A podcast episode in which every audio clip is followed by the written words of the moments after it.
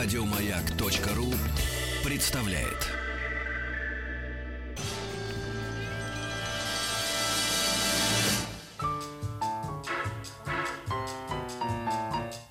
Научно-популярный радиожурнал. Кафедра. Дорогие друзья, я напоминаю, если вдруг кто-то забыл, заслушавшись кафедрой нашим радиожурналом научно-популярным, три длинных выходных. Я знаю, что большинство из вас, конечно, уже выбрали себе направление развлечений на три выходных традиционно, но все-таки возьмите детей и сходите на ВДНХ. С сегодняшнего дня в павильоне номер один, павильон центральный, от, открылась выставка «Космос. Рождение новой эры». Смотрите сами, если никогда не видели, и детям покажите. Посадочные модули «Восток-6», «Восход-1», инженерную, то есть практически действующую модель лунохода-1, скафандры космонавтов, личные вещи Сергея Павловича Королева, Юрия Алексеевича Гагарина. С 11 до 22 э, каждый день работает выставка. Не применить. Во-первых, на ВДНХ сейчас хорошо, интересно. Хорошо, интересно, комфортно, даже под дождем. Под дождем очень хорошо скрываться в павильоне номер один центральный. Дети вам этого по-хорошему не забудут. Это наша даже не история, это практически современность. А вот об истории сейчас. Изобретение велосипеда и наполеоновские войны. Рождение импрессионизма и появление фотографии. Восстание декабристов и манифест коммунистической партии. Все это Великий девятнадцатый. Дорогие друзья, традиционная наша рубрика «Великий девятнадцатый». Мы проходим мимо манифест коммунистической партии, который имел серьезное влияние на нашу историю, но, к счастью, или, может быть, не к счастью, был написан не в нашей стране. Вообще изучать историю, особенно отечество, родного государства, просто по великим событиям, по, э, по войнам, по императорам, ну, немножко однобоко. Вы не заметили? Для того, чтобы изучить историю великого XIX века России, неплохо бы постараться залезть, ну, если не в шкуру, во всяком случае, в квартиру и дома людей, которые жили 100-150 лет на территории нашего громадного великого государства. Нет ничего более захватывающего, на мой взгляд, для истории быта, для истории повседневности, чем история кухни.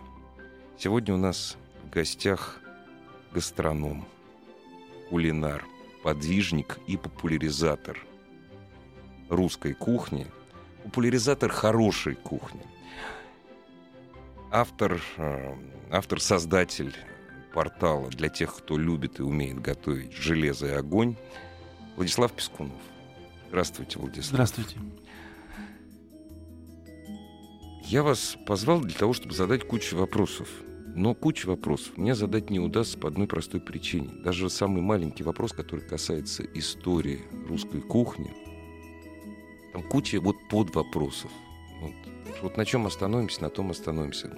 Главная задача нашей программы не рассказать в течение часа, промчаться галопом по Европам, все обо всем, просто заинтересовать. Нет ничего, более интересного, чем ну, история твоего отечества, твоего народа. А куда история народа без истории кухни? Вот скажите, мы сегодня, Владислав, будем говорить о кухне XIX века вообще или вот все-таки сузимся, допустим, на московской кухне, на столичной кухне?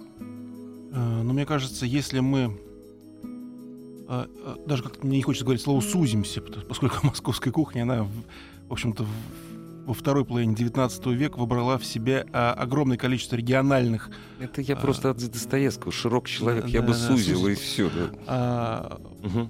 Поэтому, если мы остановимся на московской кухне, мы как раз будем говорить фактически про кухню русскую, поскольку Москва в себя выбрала огромное количество кулинарных традиций различных регионов российских, и, наверное, выбрала в себе э, самый лучший все-таки, я так думаю.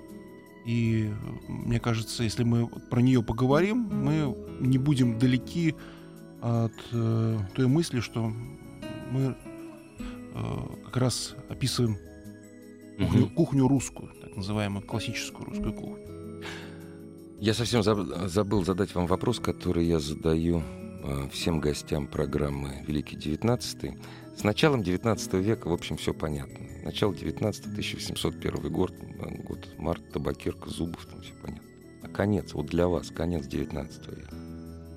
Когда он закончился? Это длинный, то есть кто-то заканчивает 95-м годом, кто-то заканчивает 14-м, кто-то... Вот Наверное, вас. 1896 год. 96-й Да, год. корон- После- коронация, коронация, да, Николая Александровича. А, и связаны с этим события. А мне как С кулина- едой связанным как раз, да. Да, как кулинару это очень интересно. Это коронационные э, трапезы, которых, которые происходили в Москве. Их было несколько. Ну, самое знаменитое это в Грановитой палате. А, Осталось чудесное меню работы Виктора Васнецова, э, иллюстрированное. Кроме этого, были еще огромное количество всевозможных обедов, которые были даны для различных сословий. Ну и, конечно, нельзя не упомянуть и про трагедию на- на Ходынке. которая была связана с раздачей еды. Ну, в том числе, да. А, поэтому как-то вот э, для меня А, 19 век кончается, наверное, как раз вот... Коронация а, Николая II. Да, конец э, мая ну, по старому стилю Ага. а, 1896 года. Я, знаете, сам до сих пор не определился вот для меня как 96 или 14 Скажите, пожалуйста, для того, чтобы погрузиться, ну, может быть, не настолько а, полный, всеобъемлющий, как вы, в историю русской московской кухни, заинтересоваться, все-таки какими источниками лучше, не то что лучше пользоваться, какими источниками мы располагаем? Ну, что касается э, кухни, именно кухни, Именно кухни. да, то 19 век очень богат, э, к счастью, на различные документальные источники. Это и э, кулинарные книги, которые в то время уже издавались огромными тиражами, да, это и Екатерина Авдеева. Ну, даже сначала, э, с начала м, 19 века, кстати, в этом году мы отмечаем 200 лет со дня а, выхода русской поварни Василия Алексеевича да, Левшина. Левшина, фактически да. первая книга о русской кухне,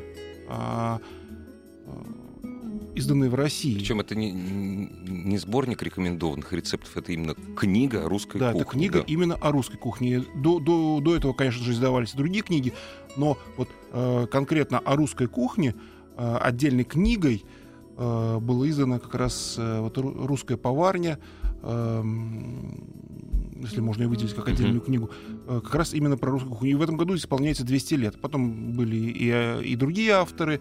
Ну, самые значительные, это, наверное, все-таки э, Пелагея Александрова Игнатьева. Это Малаховец, хотя как Малаховец, в общем, такая уже достаточно космополитичная. Да и, да и э, Александрова Игнатьева тоже. Но, тем не менее, э, там собрано достаточно большое количество русских рецептов. Именно вот тех, как раз, которые были э, м, отобраны самые лучшие, самые интересные на тот момент. Поэтому кулинарные книги, как э, источник этих знаний, они существуют. Это, и глав, это главный главное, да. источник. да. Потом есть огромное количество мемуаров всевозможных, э, э, художественной литературы, где так или иначе описаны э, русские э, гастрономические традиции. Ну, практически, ну, наверное, у всех писателей, у, у кого-то больше, у кого-то меньше. Э, есть замечательное произведение тоже мему- мемуарного характера, как, например, «Москва и москвичи» Гелеровского, и его предшественник «Москва и москвичи» Загоскина, тоже книга а, тоже дает какие-то представления о московских э, гастрономических традициях. Да и много э, и Чехов, и... Не буду перечислять, э, почти все русские писатели так или иначе касались этого. Вот, и вот очень хорошо сказали все, даже у Ивана Шмелева половина Не, лета но- Господня «Лето это Господне» это еде. энц- энц- да. Это энциклопедия, Энциклопедия, фактически, да. То есть оттуда можно на любой странице открываешь Да. и берешь цитату. а, именно московские гастрономические традиции, что для меня, например, очень интересно. Ну, Да даже такие писатели, от которых, казалось бы, не ждешь, как Достоевского, например, Мгм. и даже у него можно найти. Вот поэтому источников огромное количество. э, надо просто брать и, и черпать вот фактически из этого водо, водоема э, кулинарные мысли. А, а 19 век э, как раз, чем мне интересна тема этой вашей программы, я считаю, что именно в последние 2-3 десятилетия 19 века они как раз выкристаллизовали ту кухню, которую мы сейчас называем русской. Я, кстати, совсем недавно нашел в интернете видео, интервью э, Вильяма Васильевича Похлебкина, он фактически слово в слово тот же мысль озвучил. Мне было очень приятно, что как раз он, он тоже такого же мнения был, что в последние два десятилетия а вот э, именно 19 века это есть э, расцвет русской кухни. Я сейчас произнесу слова большой благодарности, пусть не от всего русского народа, а только от себя, но после небольшой паузы. Благодарности вам. Кафедра. Великий девятнадцатый. Влад Пескунов, э, гастроном, кулинар, э, популяризатор хорошей кухни, в общем и в частности, традиционной русской кухни. У нас сегодня в гостях слова благодарности обещал произнести. У нас сейчас является, ну, не то что это общее место – у многих мной уважаемых людей я замечал, э, я читал легкие уколы. Я считаю великого человека Вильма Похлебкина. В нескольких книгах мы не будем перечислять, вы прекрасно знаете, о чем я говорю, это все наши общие знакомые. То есть за хороший тон посвятить главку или несколько. Что вот был неправ, это не так, это все, там все такое прочее. За последние года два вот такой комплимент, который вы сейчас сказали великому человеку, я слышу впервые от специалиста. Спасибо вам большое. Просто для меня Вильям Похлебкин, это, знаете, ну это как Арнольд Шварценеггер для любителей видеокультуры 80-х. Вот примерно mm. так же. То есть это, это просто человек, э, который просто заинтересовал меня историей, историей кухни, историей кулинарии. Готовить я до этого умел, то есть пытался уметь, пытался учиться, а вот истории заинтересовал именно великий человек. Вот скажите, опять же, в некоторых современных трудах, ну, есть очень уважаемых людей проходит вот так не красная нить, но иногда прорывается. Вот, давайте вот мы вот, вот эту космополитическую вещь мы уберем. Я процитирую, допустим, нечего, там э, критикуется, ну, в легкую, критикуется один из рецептов малаховец, нечего здесь французской булки делать? Насколько московская кухня, вот именно мы говорим вот сейчас о Москве, насколько она была космополитична на самом деле? Она, конечно, гораздо менее космополитична была, чем кухня, предположим, Санкт-Петербурга, которая само слово даже булка вот сейчас произнеси, даже французское да, слово, конечно. в общем-то такое, можно сказать, европейское слово. А, кстати, а, оно пришедшее... только в Питере встречалось. Да, из Петербурга пришло. А, у нас все-таки в Москве есть был калач, прежде да, всего, да. Да, булка появилась несколько позже. А, но тем не менее, а, Москва, конечно, это все-таки а, кулинарная столица русской кухни. Здесь а, а, достаточно тяжело приживались традиции м, других Э, кулинар, кули, других э, народов. Э, ну, я вам так скажу, мы знаем, что в Москве компактно проживало множество различных диаспор. Да, мы знаем. Ну, татарская прежде татарская, всего. Татарская, да, до сих пор. За Москворечье да. улица там, татарская. Есть армянская, где Лазаревский институт, сейчас там армянское посольство.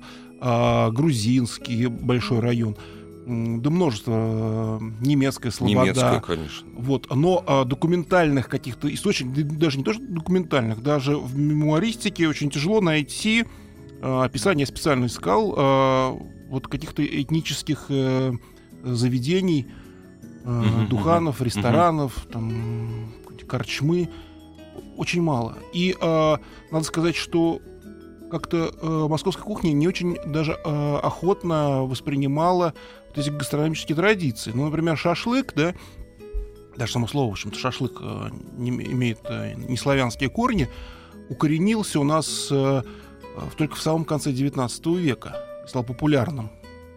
Э, что еще? Ну, можно взять э, малороссийский борщ, э, свекольный борщ, тоже, э, ну, там несколько пораньше, наверное, в конце все-таки 18 века, а, но примеров-то, вот, пожалуй, приведу, и, больше, наверное, нет. Хотя, хотя проживали также немцы, как в Санкт-Петербурге.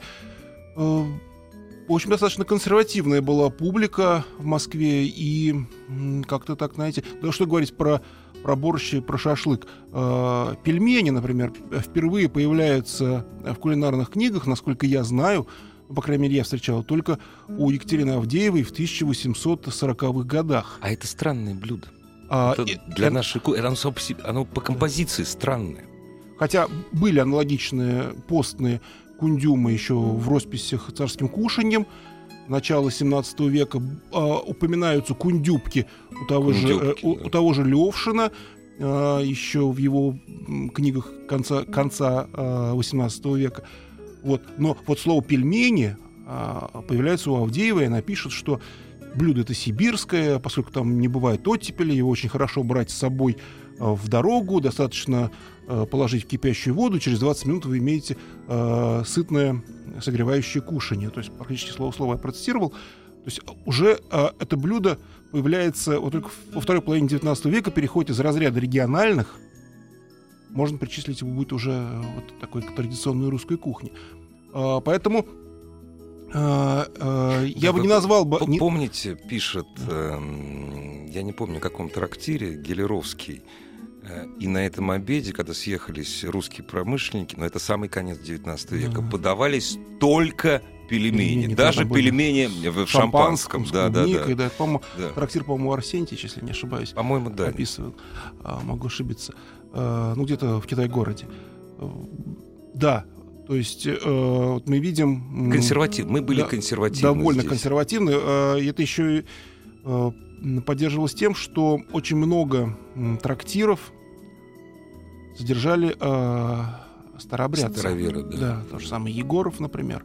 Курить нельзя было. Да, у Егорова курить нельзя было. Даже мы вспоминаем э, у Бунина «Чистый понедельник». Э, это где-то описанные события 1900 уже 20 век, четвертый год, потому что они там посещают могилу Чехова, если помните. Бесовской зелень. Вот, да. Э, нельзя было курить. Это было э, место, где строго соблюдались э, такие русские традиции. Вот. Потом, опять же, нельзя забывать, что 200 дней в году были постными, и а, даже больше 200. И многие заведения, да большинство заведений достаточно строго это соблюдали. Поэтому э, чужая кухня здесь э, достаточно тяжело приживалась и я бы не назвал бы ее космополитичной. То есть я, я не могу себе представить, например, в, 19 веке, чтобы в московском трактире появились суши и пицца и гамбургеры. Но вот появление великих французских э, гастрономов, рестораторов в конце 19 века, ну, французских, ну, немецких, да даже наверное, меньше. То есть это не, вли... это, века но это не влияло на общую картину в массе своей, да?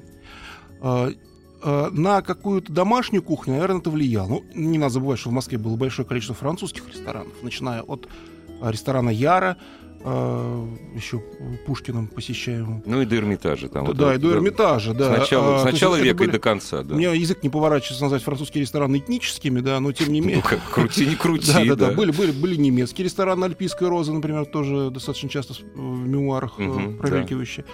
Вот, э, но э, они были как бы особняком. То есть хочешь идти поесть французскую кухню, иди в ресторан при каких-то гостиницах, как правило. Вот. Э, э, а так, в основном, конечно, это такая достаточно консервативная русская кухня. Но, тем не менее, она тоже очень здорово развивалась. Появились, появилось огромное количество всевозможных блюд, появились э, традиции. Были, в каждом заведении были фирменные какие-то блюда. Это не то, что э, вот русская кухня какая-то там домостроевская. Нет, она тоже была, в общем-то... Она и сейчас даже современная. Вот та кухня, которая в 19 веке подавалась в русских московских трактирах. И вот, кстати говоря, о каких-то специально, о каких-то гастрономических специалитетах, то есть, прежде всего, там, вспоминаю, там, тестовский поросенок. Ну, это mm-hmm. не, не просвещенным. Но вот они рождались именно тогда, или это брались рецепты какие-то очень древние? Вот как вы думаете? А, мне кажется, это брались традиционные, насколько древние нам трудно ну, судить, да, а, традиционные какие-то рецепты. Но каждый повар, он привносит что-то свое. потому что худ, художник. Художник, да, потому что. Прервемся. Новости, новости спорта с Ладом Пескуновым через 7 минут. Изобретение велосипеда и наполеоновские войны. Рождение импрессионизма и появление фотографии. Восстание декабристов и манифест коммунистической партии. Все это Великий девятнадцатый. История традиционно преподается в школе как большие войны, войны и войны. Сразу хочется вспомнить «Война войной, а обед по расписанию». Влад Пескунов сегодня у нас в гостях в программе «Великий девятнадцатый» рассказывает о, о русской, московской кухне XIX века. Владислав, кто все-таки... На... Нет, ну без все-таки. Кто, на ваш взгляд, вот был основной такой вот креативный, как сейчас бы сказали, а мы это слово употреблять не будем, движущей силой развития русской кухни, которая, разумеется, не стагнировала. Она была консервативна, но не стагнировала в XIX веке. Это домохозяйство, это рестораны, или было вот очень плотное взаимодействие. Сейчас, знаете, есть такой маркетинговый ход абсолютно идиотский, меня аж коробит – ресторан домашней еды. Угу. Есть домашний. Вот сейчас, да, это э, э, сейчас это большое разделение. Огромное, да. да. Вот тогда, на ваш взгляд, то есть, когда читаешь Гелеровского, э, ну, создается такое впечатление, э, что русское купечество шло в прославленные трактиры для того, чтобы поесть традиционную для них, то есть дома воспитанную, да, вот как дом, э, домашним обедом воспитанную еду, но он просто гораздо лучше приготовлен. Но это впечатление не специалиста меня. А вот ну, на ваш взгляд. Наверное, так оно и было. А, все-таки спрос рождает предложение. Вообще я считаю, что э, когда говорят про развитие э, русской кухни, ну, ну любой наверное, национальной ну, да. кухни, но сейчас мы говорим про русскую, угу. я считаю, что развитие кухни определяется не количеством придуманных блюд, а, выдуманных или привнесенных или заимствованных, а количеством людей, которые вовлечены вообще в приготовление и в употребление этой кухни. Вот чем для нас э, печален 20 век? Это не тем, что э, кроме селедки под шубой э, и салата мимоза мы ничего не придумали. Да бог с ним, достаточное количество русских блюд, и не было необходимости что-то выдумывать еще. А, а печален он тем, что огромное количество людей а, выпало а, из той аудитории, которой эта кухня интересна, а, в том числе и русских людей вдвойне обидно. Вот, поэтому э, кто являлся основной, кто был основной движущей силой развития русской кухни, я думаю, все очень взаимосвязано. Это, в общем-то, рыночные отношения, э, спрос рождает предложение. Э, конечно, в Москве, если возьмем какие-то небольшие города, где с трактированием не всегда было хорошо, еще о чем Пушкин сетовал, да, да, да говорил, и заведет э, крещенный мир на каждой станции трактиром, на, как пожелание это высказывал. Да? А не везде были трактиры. Конечно, там прежде всего домашние хозяйства, они были вот той силы, которые поддерживали э, кулинарные наши традиции. В Москве было огромное количество всевозможных трактиров, и э, несмотря что, на то, что э, отмечается, что русский, московский трактир, ресторан достаточно дорогой был, э, например, опис, я находил неоднократно такие воспоминания, что в Москве дороже, чем в Петербурге поесть. А было, да. Дорогие друзья, Дюма писал о фрикасе из стерляди, но в Петербурге, разумеется, за 50 рублей. А если в Москве еще? Да-да-да, 50 рублей. 50 рублей. Он говорит, за э, уху из стерляди с вас возьмут 10, за фрикасе 50. Это он пишет о том, что, ну, о, вели, о, о великой русской ну, возможно, рыбе. его как-то это... Может, а, преувеличил. Преувеличил. Он... это безумные деньги. Да, есть же воспоминания как бы, не только не только Дюма, а... Нет, ну, бутылка шампанского в конце 19 века, э, французского шампанского, стоила 3 рубля в ресторане, предположим, в Эрмитаже. 3-3,50 зависимости от марки. Английский портер дорого стоит. Да. Но свои, свое в общем, стоило, наверное, не. Вот поэтому, угу. конечно же, э, достаточно большая такая толстая, жирная прослойка во всех смыслах этого слова э, купечества в Москве, оно, конечно, диктовало свои условия. То есть э, им, с одной стороны, нужен был какой-то э, заграничный шик, и, э, угу. и им рестораторы это давали, но в то же время... Без они, кулебяки никуда. Они не могли жить да, без традиционной да. русской еды. Угу. Причем многие были выходцы с Волги в Москве, да вообще из разных регионов, но очень, а, особенно волжан было очень много. Почему? Э, я считаю, что самое московское блюдо, например, это стерляжье уха. У Пушкина Москва Онегина встречает своей спесивой суетой, своими девами прельщает стерляжье и почует ухой. У Сухого Кобылина мы встречаем а, такие моменты, где герой ест э, стерляжью уху в Новотроицком трактире и пачкает свой э, дорогой э, жилет шелковый э, жиром от этой ухи, ну, как бы он с иронией это говорит, потому что такая была янтарная вкусная уха, что ему даже как-то и жилета не жалко. Да? Дима пишет о том, что русские, у которых есть усы и бороды, после стерляди э, не смывают остатки, чтобы вкус остался. И вы считаете, это с волжанами связано? А, в том числе, да, конечно, э, везли, потому что в, Моск... в Москве... Нет, две реки всего, да. В Москве-реке к тому времени со стероидом уже не, все, не да. очень хорошо. Вот, Ака поэтому... и Волга. Да, везли с Аки, с Волги, Шихонскую стерлись тогда еще. А, там тоже водилась а, эта рыба.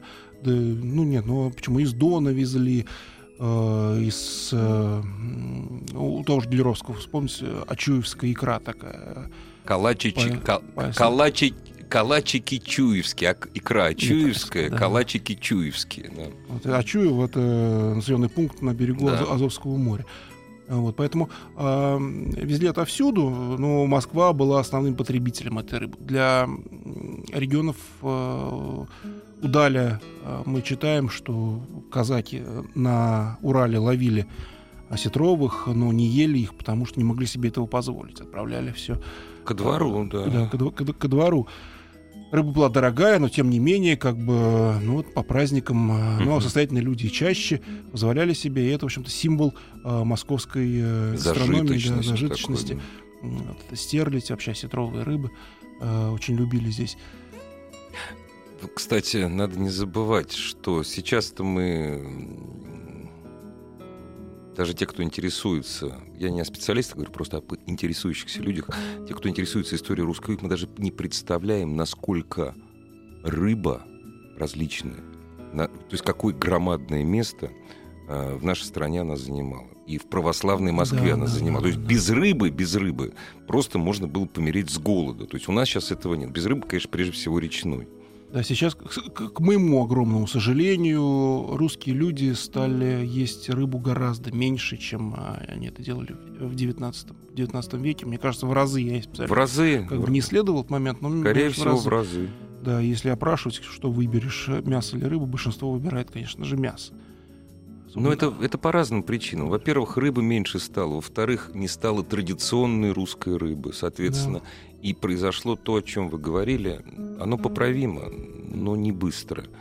Мы, а, грубо говоря, отошли от плиты. Ну, грубо говоря, от плиты, от печки. Что такое печка, знаете только вы, Максим Сырник. Не, ну, наверное... Ну, я утрирую, господи. Ну, понимаете, и мясо тоже нужно готовить, все нужно готовить. Э, вот когда кто-то жалуется, почему, особенно в провинции, так плохо у нас, негде поесть вкусно, что вот, и начинают говорить, что вот надо учить поваров русской кухни. Но я вот схожусь э, на том мнении, что со многими гастрономами, что э, просто надо учить готовить. Просто готовить, а потом уже, может быть, там русскую кухню, но какие-то азы даже кулинарные мы вообще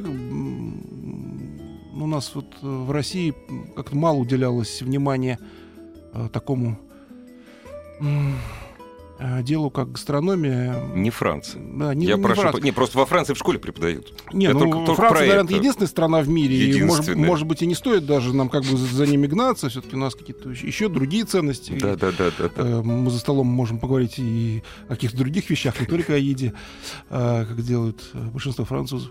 Вот, поэтому, э, но все равно, э, как бы... Да так жить интереснее. Да. Так, жить, так просто интереснее жить. Скажите, вот э, золотой век русско московской кухни, это вот последние 30 лет или, или, или я ошибаюсь, или что-то другое? Последние 30 лет 19 века? Я думаю, что да. Причем даже 20 век э, уже, ну было достаточно, было достаточно беспокойным, э, с одной стороны, а с другой стороны, э, как-то опять э,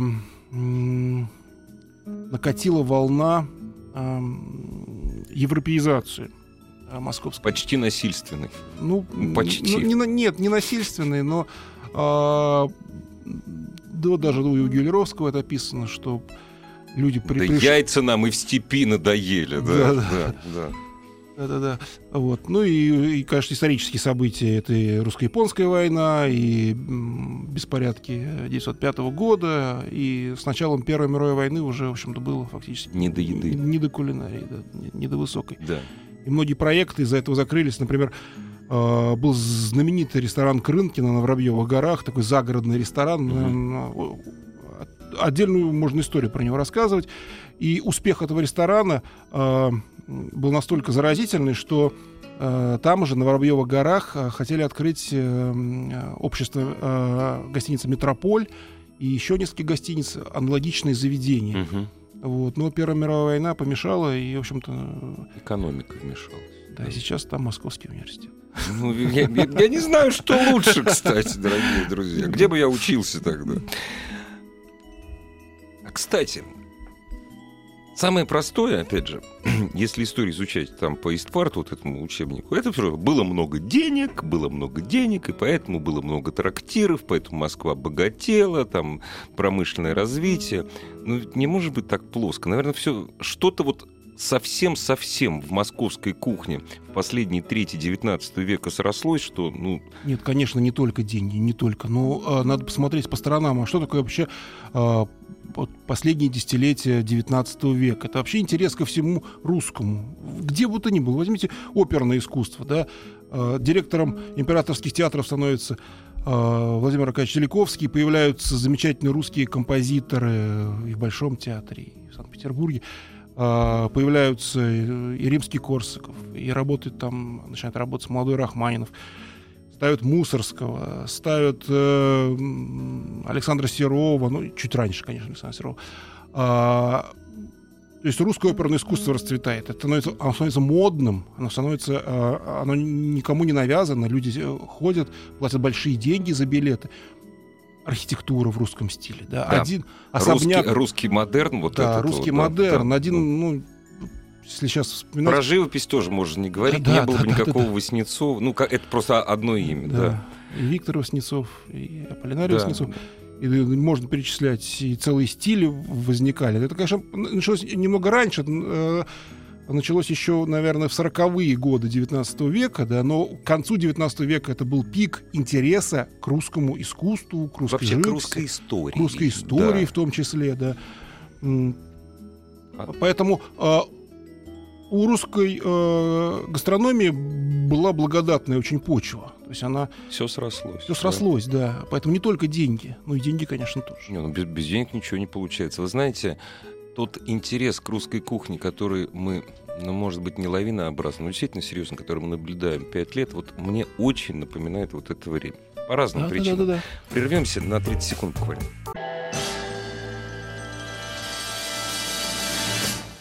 Кафедра. Великий девятнадцатый. Так, самое время к диджестиву переходить. У нас каждый знает, э, как играть в футбол, на чемпионате Европы особенно, как управлять государством. Разумеется, каждый знает и политическую историю, и бытовую историю своей страны. И уж больше, чем каждый, знает, что пили. Вот это очень большой, вот серьезный вопрос только к специалистам. А что мы пили тогда? Причем пили я имею в виду не только спиртные напитки. Что пили в Москве? Ну, там, там чай, там, сбитень, там, я не знаю, там, самогон. Ну, не самогон, я прошу прощения, это позднее слово, там, полугар. Там. Чем мы запивали? И запивали ли мы вообще? Вот.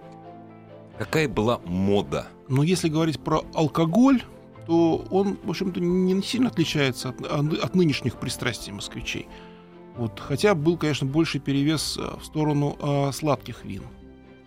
Сейчас мы а больше... Мы вино-то пили вообще? Да, да, конечно. Ну, Россия была одним из основных э, потребителей, э, например, французского вина. Э, были огромные запасы. Нет, собственно говоря, Елисеев, он, конечно, едой торговал, но главное его деньги — это вино. Французы за те дни, когда в 2012 году были в Москве, они не смогли выпить все наши винные запасы. Французы. Французы, да. Солдаты не смогли. Винные погреба были огромные. Поэтому было и вино, а, европейское, э, прежде всего, вино, конечно же, было. Очень много пили сладких вин. А, да, это, в одной из наших встреч вы говорили, да. что вкусы были другие. Другие, да. Вот очень много пили шампанского. Угу. Очень много. А, ну, с крепкими напитками тут, мне кажется, вообще... А, вот он, ржаной дистиллят. Да, да, ржаной, да, в основном дистиллят. Очень много было настоек на, на причем настойки, настойки достаточно хитрые. Это не то, что вот взяли какую-то там травку, бросили, бросили да, настаивали. Да. Это были повторные перегонки, опять настаивание и так далее. Там а, в печь клали там что-то. Да, там запеканка, да, ерофеич, да, вот да. эти все вещи, которые достаточно трудоемкие, угу. но тем не менее их делали, в общем, достаточно массово делали. А, это тоже было очень, очень, очень, очень популярно. А, но прежде всего, а, вот я хотел остановиться на напитке, который мы фактически потеряли, несмотря на его достаточно простоту, это квас. Потому что то, что сейчас мы называем квасом, это совсем в общем, вовсе, вовсе не квас, по большому счету. Это какие-то странные напитки. А, даже те, которые в продаже э, пишутся по натурально, э, изготовлены по традиционным технологиям. У нас два сейчас маркетинговых хода. Значит, на одной дряни написать фермерский, ага, да, да, я про другое, по традиционным рецепте. рецептам. Вот видите, это бегите сразу. Угу. Да. Вот, к сожалению, вообще-то квас, конечно же, это напиток, который делается дома, прежде всего. Вот. И он не предназначен для бутилирования, для не предназначен для, для долгого хранения. Поэтому, а мы дома фактически уже не, ну, мало, среди моих знакомых э, очень мало найдется людей, которые дома делают квас. Хотя, в принципе, да, Замечательно. Я тоже делаю. Не, ну вы, наверное, делаете совсем правильно. Из солода, да, да, я, да, мало того, даже сам солод делаю. Вот, вот. А я-то делаю обычный квас, который, кстати, тогда делали крайне редко. И сухарный, дерев... да? Сухарный в деревнях Не, делали. Ну почему дел... делали? Ну, ну, это один из. Так, да, один ну. из. И это, в общем-то, крошечный, прежде да, всего, да, квас. Да. Почему? Потому что в хлебе содержится соль, да. и ваш напиток непременно все-таки будет содержать соль. Конечно.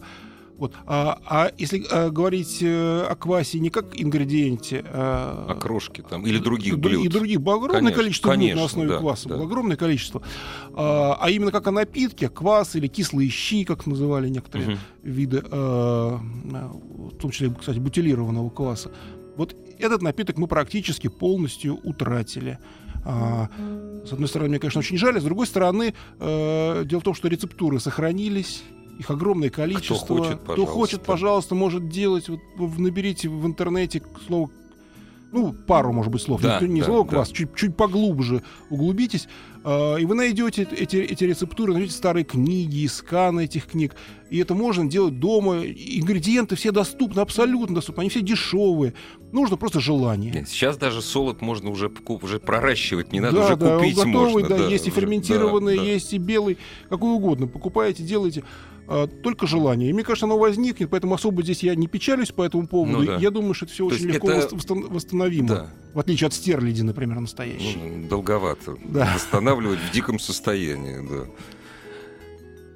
А мы вот все э, традиционно мы запивали или или как или мы мы пили? закусываем мы русские заку... люди закусывают нет это тогда запивают. так же было вот так эта традиция она э, все-таки я древняя я думаю я думаю что да угу. я думаю что да э, все-таки у нас э, именно, за, именно закус, ну, да. закуски. И, в общем, конечно, э, перевес в сторону крепких напитков. Угу. Ну, это по разным причинам, в том числе и климатическим. Ну, мы себя оправдываем, по крайней мере, этим. у нас климат такой вот, хотя, здесь лет, еще можно... хотя и летом мы тоже. Ну, да, да, тоже крепко. Нет, но здесь еще можем оправдать тем, что все-таки большая часть вина у нас была привозная. Любой импортный товар в любой стране дороже, нежели, нежели свой.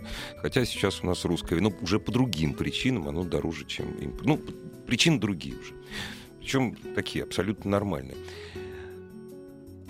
Много ли, это уже вопрос о современности, к вам как популяризатору хорошей кухни и популяризатору, пропагандисту традиционных русских кулинарных, гастрономических э, идей и традиций. Вот.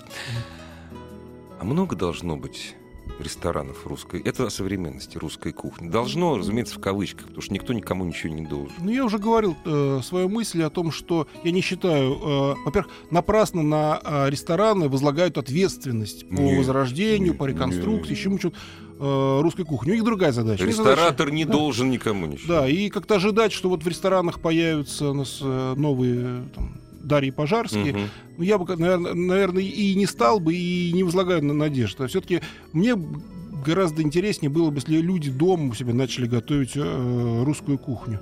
И как, как, как можно больше русских людей а, понимали вообще русские вкусы. Сначала интересовались, а потом понимали. Потому что многие вкусы уже настолько как бы э, искажены, что нам а, какие-то совершенно традиционные наши блюда из продуктов, выращенных на нашей земле, кажутся уже экзотическими. Вы недавно были э, на... м, Это торжок был, да? Да, Торжке был. Э, Фестиваль пожарской котлеты. Большой интерес. Не, не для вас, как специалиста, Мне для было, вас. мне было безумно интересно. Там, да, а вот да, но я скажу, что там фактически непаханное поле. А чем мне еще интереснее. Дорогие друзья, непахное поле, причем вкусное для всех нас. Владислав Пескунов был у нас в гостях. Приходите к нам еще, пожалуйста. Спасибо. Спасибо. До свидания. Еще больше подкастов на радиомаяк.ру.